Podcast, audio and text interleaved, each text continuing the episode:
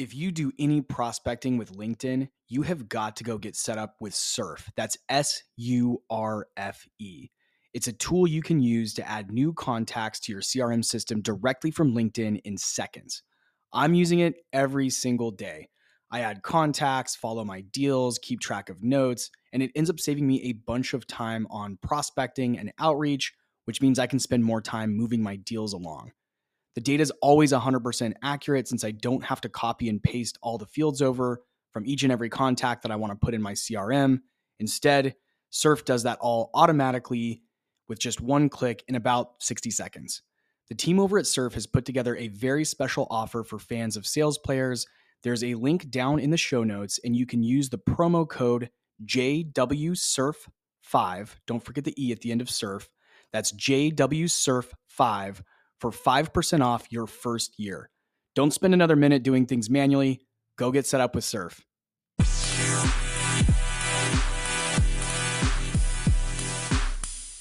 Hey everyone, welcome to part three of accelerating your SaaS selling results and career in 2022. This is a mini series within the podcast, all on the topic of how to set yourself up for success next year, both in terms of your selling results as well as your career goals. And this is again part three. So, part one focused on record earnings, earning as much as you possibly can in this business and breaking your own personal records. Don't compare yourself to other people, but only focus on doing better than you did last year, is sort of my approach to that. And I break down some ideas in that part one on how to get there. Part two actually covered those out there who are listening who are not currently in SaaS sales but want to transition into SaaS sales from another industry. So I shared what I would do if I were starting over again today, knowing what I know about the industry and about how to land opportunities in the industry. The ex, you know more or less the exact approach I would take to to break back into SaaS sales. Today I'm going to focus on something that might sound a little bit more broad, and I'm going to have to just try to throw out a bunch of ideas but essentially, I wanted to say, uh, you know, wanted to share some ideas around career management and, uh, you know, owning your career path and getting yourself from point A to point B in your SaaS journey, right? So, I know many of you out there are listening, and it may be your first year in SaaS sales. Maybe you're an SDR or a BDR. Uh, maybe you're at a big company. Maybe you're at a startup. But maybe you're an account executive and you're looking to break into the management suite and you want to manage a team of sellers or a team of SDRs. Maybe you want to get out of sales completely and you want to transition from SaaS sales into, you know, SaaS marketing or SaaS customer service or success or, you know, some other form of operational leadership or enablement or revenue operations or something along those lines. So, uh, I'm just going to kind of, again, spitball here. I'm once again pretty wired up today with lots of caffeine and uh, post workout here. So pardon the the word salad and uh, the the speed in which I'm sharing these ideas. But I want to just try to put these out here, regardless of where you are in your SaaS journey. I want you to find something that you can take away from this episode that will help put you on the path to success in the industry. And I'm going to draw from you know my own personal career, my own insights, just my own observations, watching some of my peers move on in their careers as well and get promoted into leadership positions uh, or crush quotas or get out of the SDR world and into a selling world. Um, so yeah, let's let's get started here with just a couple of ideas. So one of my biggest pieces of advice for anyone out there, and this is something that I put into practice myself, and you have to be careful because it can be a little bit of a two-edged sword or a double-edged sword. Don't be taken advantage of by anyone. So you have to sort of look at your own current situation, your leadership, your company culture, and those kind of things, and then uh, you know tread forward accordingly. So one of the things that I had the philosophy of early in my career, and, and what many of you may or may not know about me, is that I spent uh, a little bit of time in a management role where you know for the first time around i was managing a small team inside of a startup and then uh, went on to a bigger company and actually managed a, a, larger team there as well and i hung up the the leadership uh, what do you want to call it the leadership mantle at one point and decided that I wanted to jump back into being a sales executive and account executive and just focus on increasing my earnings because I'm passionate about growing my net worth and investing and putting my family on a path to financial freedom. And I observed that some of the highest earners in SaaS tend to just be sales reps. They're not necessarily the managers. I think that's you know a generalization, and there's obviously managers out there that do incredibly well, uh, especially in terms of their equity positions in a lot of startups. Uh, but from a you know commission standpoint and an, an, upside standpoint, sometimes it pays to just stay in a contributor seat and be uh, you know a frontline seller in an enterprise or a, a mid market role. So I, you know, again, kind of hung up the the role of of manager. But what I why I'm glad I did it and I, you know, had a goal to get it out of the way. Get it out of the way sounds negative, but I had a goal to to check that off of a list pretty early in my career because I also wanted to understand how leaders think because I felt like I could actually sell better to, you know, decision makers and leaders if I had some operational context and some ideas around how they make decisions and how they purchase software and how they manage their people and their resources and their timelines and those kind of things. So I'm, I'm glad I had that, that those experiences. And I'm just going to share something that I did in the first role because I'm sure a lot of you out there wonder, you know, how do you break the wall between being a contributor to becoming a manager? And it's, eh, you know, I'm probably not the most qualified person to talk about this either. There's at some point I'm going to have to have someone on the show that has successfully done this and has a, a, framework for how to position yourself as a leader in a company and move yourself out of a contributor seat into a leadership seat, you know, very effectively or quickly. But w- what I did do, and you know, I was in a, an early stage startup, so it was a little bit easier to get the attention of my senior executives, and specifically in this case, my CEO who not only worked in the same office that I was in in Austin, but sat next to me. So it's really easy to get, you know, a quote unquote promotion when your desk is right next to the CEOs. And that was, you know, still one of the most valuable aspects of my career, one of the most valuable points in my career, I should say. And I've, I know I've talked about this on prior episodes. But if you ever do get a chance to sit next to the CEO of your company, uh, I would highly recommend that. Uh, it's rare nowadays with COVID, but uh, someday I think that that opportunity will present itself again uh, in abundance. So hopefully, you know, someday you have a chance to either sit next to your VP of sales uh, or your CEO in an office somewhere. It's a, a, strange world we live in where that's you know not the norm anymore uh, for an early startup. But anyhow, I uh, basically just sort of started doing the job of, of leader and what I mean by that is, and by the way, I wasn't playing big brother to my colleagues, my peers on the team. I wasn't tracking other people's metrics or anything like that. I wasn't doing, you know, management spreadsheets or trying to, you know, fully assert myself into some of the management activities. But what I did do was focused heavily on understanding my own personal performance and documenting my results in a way that I could convey up to management that I had a formula for how to document results and how to create consistency and predictability in the business. A lot of big words. Uh, you know, I want to break that down a little bit more. So what I started doing in that role is just started keeping really good notes. Uh, had a you know a couple of spreadsheets that I just used for myself personally that showed my metrics and and my capacity, uh, and then a huge skill when it comes to wanting to be in a leadership position is command and control, which is you know, it's one thing to, to come in as a leader and say, I'm going to hit $500 million in revenue this year, and then you miss by like some ridiculous percentage. That's not really good leadership.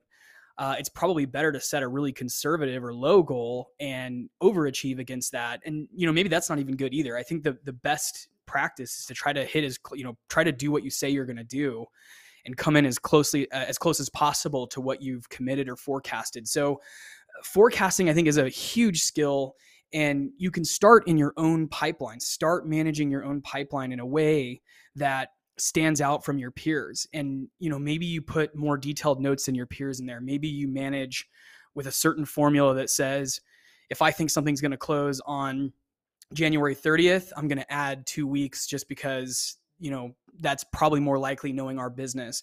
And so you can weave all kinds of insights into your own personal pipeline and your own book of business and start to really position yourself as someone who knows how to forecast well, someone who knows how to have command and control, which again is I'm going to set a target and I'm going to come in almost exactly on that target, not more, not less. And I'm also not going to set a crazy aggressive goal just to try to impress everybody. So these are just some of the small habits you can start to get into. And a few other things that I did to sort of stand out myself to, to position myself as a leader was, uh, you know, again, just started kind of doing some of the tasks that management didn't like to do. Uh, I would put together a slide deck at the end of every quarter showcasing what I'd achieved. And my CEO and the VP of sales at that company loved it because they came in and said, wait, we can just drop this right into our uh, investor deck that we present at the end of the quarter. So, again, starting to kind of build some of the habits that top managers are already doing and starting to just basically do the job that you want in a you know tactful and strategic way don't you know start showing up to management meetings without being invited i wouldn't recommend that.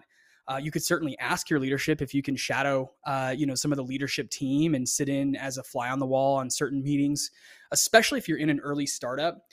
And one of the you know sort of luxuries that i've had working in early startups is i was invited to attend board meetings and sit in as a fly on the wall in a board meeting where uh, the leadership went around and reported on results and forecasted for the next quarter or the next year and some of those experiences I, I just can't even put a price on because I learned more about business in those meetings than I have in, you know, other roles. So if you can put yourself in a position and just don't be afraid to ask, you know, go ask your leadership how you can get more involved. Start having the conversation and start putting it out there that leadership is something that you're interested in doing. You know, again, assuming that's what your career path is. So I started there with, you know, contributors who want to jump into a leadership role there's a handful of great books like High Output Management that I recommend checking out. The Hard Thing About Hard Things. Uh, go read a couple of those those books. Great management books. There's many many others. I think I recommended on a previous episode. Uh, Measure What Matters, uh, or sorry, not Measure What Matters. It's the John Doerr one. It used to be on my desk, and now I've lost it. Um, anyhow, go and look up a couple of the best leadership books, and you know, start to kind of understand how operators and and leaders think about business. And if that's your goal, go and slowly start to do some of the activities in your day to day that will start to show through to your leadership that you are leadership or management material, right? And you know, again, take it slow and set your expectations accordingly.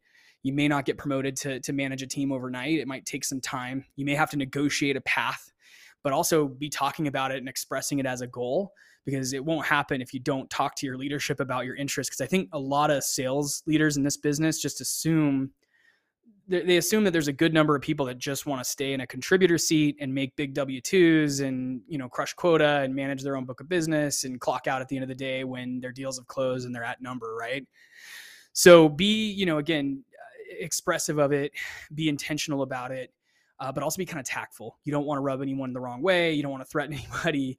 Um, again, I'm probably not the most uh, qualified person to talk about things like, eh, you know, company politics and how to, you know, level or sorry, manage up is the word that that you hear a lot. Is you know being able to to learn the game of working with your leadership above you. I think I've learned enough as a contributor how to do that, but it's an area where I think I could still learn a lot more about managing up and then of course the you know the fundamentals of or the principles of managing beneath you which is your direct reports how do you be a good coach and leader and how do you set the right expectations and work with all the nuances of dealing with people so if your goal in 2022 is to move from contributor to leader uh, hopefully that was helpful a couple of book ideas uh, reach out if I can, you know, be of more guidance uh, around that. And again, I have relatively limited experience. I've not been a, you know, executive leader at a big company or anything like that, but did manage a team twice in, in my career and enjoyed the experience for what it was. But right now I'm heavily focused on growing this podcast and of course hitting my numbers as a contributor and, uh, you know, breaking my own personal records. So maybe your goal is to move out of being an SDR into a closer or account executive role. And I imagine there's a lot of you out there who are starting out, you're just focused on setting meetings and generating pipeline, and you're wondering how to break out of the SDR pit, as I call it, into a selling and contributing role. And here's my advice, having done that also in my career, is start doing the job. And it's the same principle that works for moving from a contributor to a manager as it is SDR to account executive. Start acting and thinking and working like an account executive. What do I mean by that? So I would, you know, make a habit of attending a good amount of the calls that you're setting up for your team. Uh, you're probably setting meetings for your field team. And I know in some cases, SDRs will set the meeting up and they'll intro the call and then they'll drop off or something, or maybe they don't even ever attend that initial call. And then maybe they don't attend any of the subsequent calls, the demo calls or, you know, negotiation on the contract type calls. I would budget yourself some time to you know stay connected to the opportunities that you're generating that's going to be the most rewarding for you because one you started that initial conversation and it's going to feel really good to see that progress through the pipeline.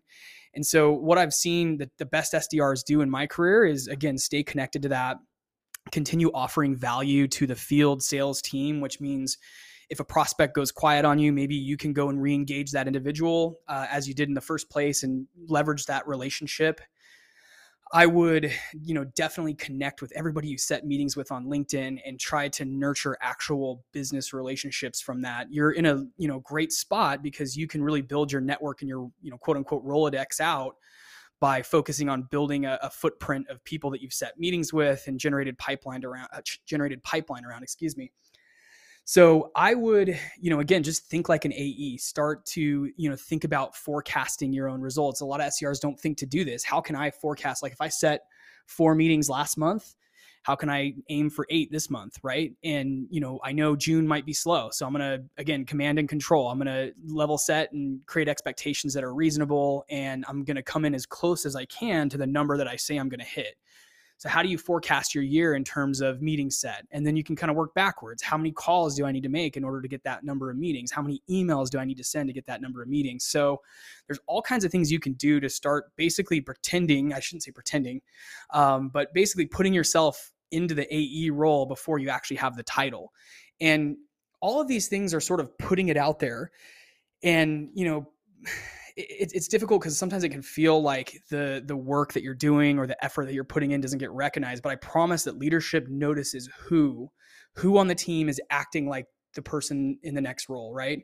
So which of the SDRs are acting like AEs? They do notice those things. Sometimes it feels like they don't, but I promise leadership has a very in most companies, leadership has a very keen eye on who is forming the habits and creating the consistency and you know looking ahead to what their next role is in the company. And again whether that's moving from sdr to, to seller closer ae or moving from ae to uh, strategic ae or moving from you know any of those positions to a management or leadership position. So pretty much the same advice. And i'm trying to think here just spitballing a few other ideas for sdrs start to maybe have skip level meetings. It's not a bad idea if you have a big field team to start to network with the the managers of those regional teams. Who are you ultimately serving as an SDR? Are you feeding meetings over to the East Coast team? And should you get to know the East Coast regional director and the East Coast vice president of sales, uh, you know, get some FaceTime with the executive vice president of sales and express those goals if you can. Um, but make sure you know you, you're putting up consistent results and that you're also driving towards what you say you're going to hit. So that's one of the biggest and most important skills in business is being able to have again command and control is the, is the way I've heard it referred to, but being able to set a goal but achieve that goal, not over, not under. Uh, you know, if you go far over, I don't think you're going to get a huge slap on the wrist, but it's a huge or it's a really great quality if you can come in and say I'm going to hit X and you hit X. Uh, if you say I'm going to hit X and you hit X times Y or X plus Y Y Y, it's just different, right? It's, you know, you didn't really have that much control or span of control over what you were doing and you threw a big number out there and you might have got lucky, right? So think about your career in those terms. And then, you know, a few other pieces of advice, especially for anyone who's maybe in SaaS sales and wants to transition to something else, start, you know, networking within your organization, find time to shadow people that are doing things that you find interesting, things that you want to be working on yourself uh, a few other ideas for managing your your career is you have to think about it like an investor. This is a theme that I'm I, I think about all the time. I've always approached my career as an investor. And my time is an asset, my, you know, income is an asset, and my skill set is an asset. And if I'm not leveraging all of those things, then it's time to either move to a new company or you know move on to a new position or something like that and so you have to evaluate your own personal situation and decide am I going to grow in this organization? Am I achieving the numbers uh, that I, you know, have set out to achieve? Am I being realistic about it? Do I have that span of control over what I'm accomplishing? And if you're not, then I think it's a good time to evaluate, have some conversations with your leadership team, let them know, you know, what you're trying and intending to do. And, you know, again, kind of look into your own personal situation and decide what makes the most sense for you. So, uh, you know, managing it like an investor and, you know, picking the, the right SaaS company that fits with your personality, that fits with your interests and your passions, and has a culture that you feel like you can be yourself in and you feel like you have that authority and autonomy to go out and actually achieve the the results that you're trying to achieve and the and the numbers that you're trying to hit, right? So thinking like an investor and then uh, you know building up your operator skill set is also something that I've invested time in. What I mean by that is probably doesn't hurt to go and learn a little bit of Excel if that's a weak point for you. If you don't know a lot about Excel, go and take a free course. There's probably tons of them out there. I think there's people on like YouTube and TikTok that do Excel training courses. Go learn just a little bit about Excel because regardless of your role in a SaaS company, knowing how to build a spreadsheet and a capacity plan or a forecast plan or a pipeline generation model or something like that is not going to hurt you at all. In fact, uh, the the ones that know Excel in this business, I think, really stand out to, to leadership, and it will also help you better manage your performance and your results and your assets, frankly. So go learn a little bit of Excel go learn, uh, you know, a little bit of like Microsoft Office, I guess, you know, Doc or Google Docs, uh, you know, Microsoft uh, Word and PowerPoint skills. It's good to have some some PowerPoint skills that will help you with your presentation and being engaging and interesting. Someone I recommend for PowerPoint is Guy Kawasaki has the 10 20 30 rule. I'm not going to get all into it right now, but you can go read his blog post on the 10 20 30 rule for PowerPoints and go read that. And there's another one out there that's the best sales presentation I've ever seen by, I think his name's Andy Raskin. And he has basically this template from a company called Zuora on the best sales deck that he'd ever laid eyes on. He's like a content creator and he works with a lot of the top ta- uh, tech companies to generate their blogs and other, you know, assets, if you will. So, a couple of those skill sets, yeah, uh, Excel, some business operational skill sets, learn some systems, you know, have a good understanding of tools and and some of the technologies out there that operators use. Uh, the other thing is, and it just escaped me, um, Excel, LinkedIn. I think you know keep using LinkedIn because that's going to help you have uh, you know following the, the right thought leaders on LinkedIn will help give you insight into where the the, the industry is going uh, you know, get on there and start networking with other sellers in in different corners of the SaaS industry because you never know when those relationships might come full circle, and you might find yourself with uh, you know a really awesome career opportunity. Uh, learn a little bit about investing uh, in, or I should say, learn a little bit about startup equity and and how SaaS companies are value uh, are valued and how stock works or, or options work in a SaaS startup there's a bunch of resources out there for that. I recommend Corey Bray. Uh, he wrote a really interesting blog post a few years back on startup equity. So go check that out and you know have a good understanding of how businesses grow in the SaaS industry as well. So just again, SaaStr is a great uh, is a great resource for this. That's Jason Lemkin's blog. I read a ton, if you can't tell, and I have over the years of my career, and it's always ended up paying off. So the last thing I'm going to focus on here, and I think I touched on this on a, an episode here recently. It might have been one of these other mini series episodes. Was improving your writing skills and your speaking skills. And the one of the ways that I do this is through reading a lot of books. It expands your vocabulary. It, it sort of opens your mind to new ways of saying things and new ways of communicating things. Another way that I've honed in this skill because I wanted to improve the way that I enunciate and speak. I've started this podcast as a way to sort of eliminate some of my verbal fillers that I had and speak more clearly and concisely about things. It doesn't always come out that way, especially if I've had too much caffeine, but it has it's very much helped over the years uh, that I've been doing the show now. I should say year that I've been doing the show now. Uh, it's helped me speak a little more clearly, slow down a little bit more generally, and you know communicate concepts in a way that people can understand. So reading, uh, you know, writing practice your writing skills, try to be as concise as possible. Uh, an exercise that I do is when I write an email, typically a prospecting email or an email out to someone who I'm in a deal cycle with, I'll stop and look it over. And, and my exercise as I go through and I say, is there anything I can trim out of this that's just sort of fluff or filler? And my my my rationale behind this is the the executives that I sell to don't have time to read a big wall of text. They just don't. And most of them are going to read my email on their cell phone really quickly. They may not they may not even open the email. They might just open up their iPhone and look at the sort of first line of the email and decide if it's worth opening further and responding to or not, right? So a habit that I get into is going through looking at the, you know, email that I've put together and clipping out any words that just don't that aren't needed. They, you know, the, maybe the the email is understood without those words. Maybe I'm just putting fluff in there or filler words in there just to just because that's sort of how we're trained to write. And again, there's tons of copywriting courses you can take. There's books. Uh, it's something that I've studied. There's a, a, really great. I'm trying to remember the name of the the series. Uh, Neville Medhora is someone that you could follow who does the copywriting course with a K and uh, I think his course is a couple hundred bucks, and you can learn some of the skills of copywriting. He has an email list too that I'm subscribed to, and I get his you know sort of I think weekly updates on copywriting skills. But it's a huge uh, advantage if you know how to write well and concise and clear, and you can get the attention of your buyers, your prospects, your leadership, uh, your decision makers, and all that. That was a lot. Hopefully, that's helpful to everyone out there these are just some some techniques, some ideas based on my own personal experience as well as that of my my peers in the industry. And uh, I wish everyone the best of luck in 2022 in managing their SaaS sales career wherever you're at. Reach out if I can be helpful, and happy New Year.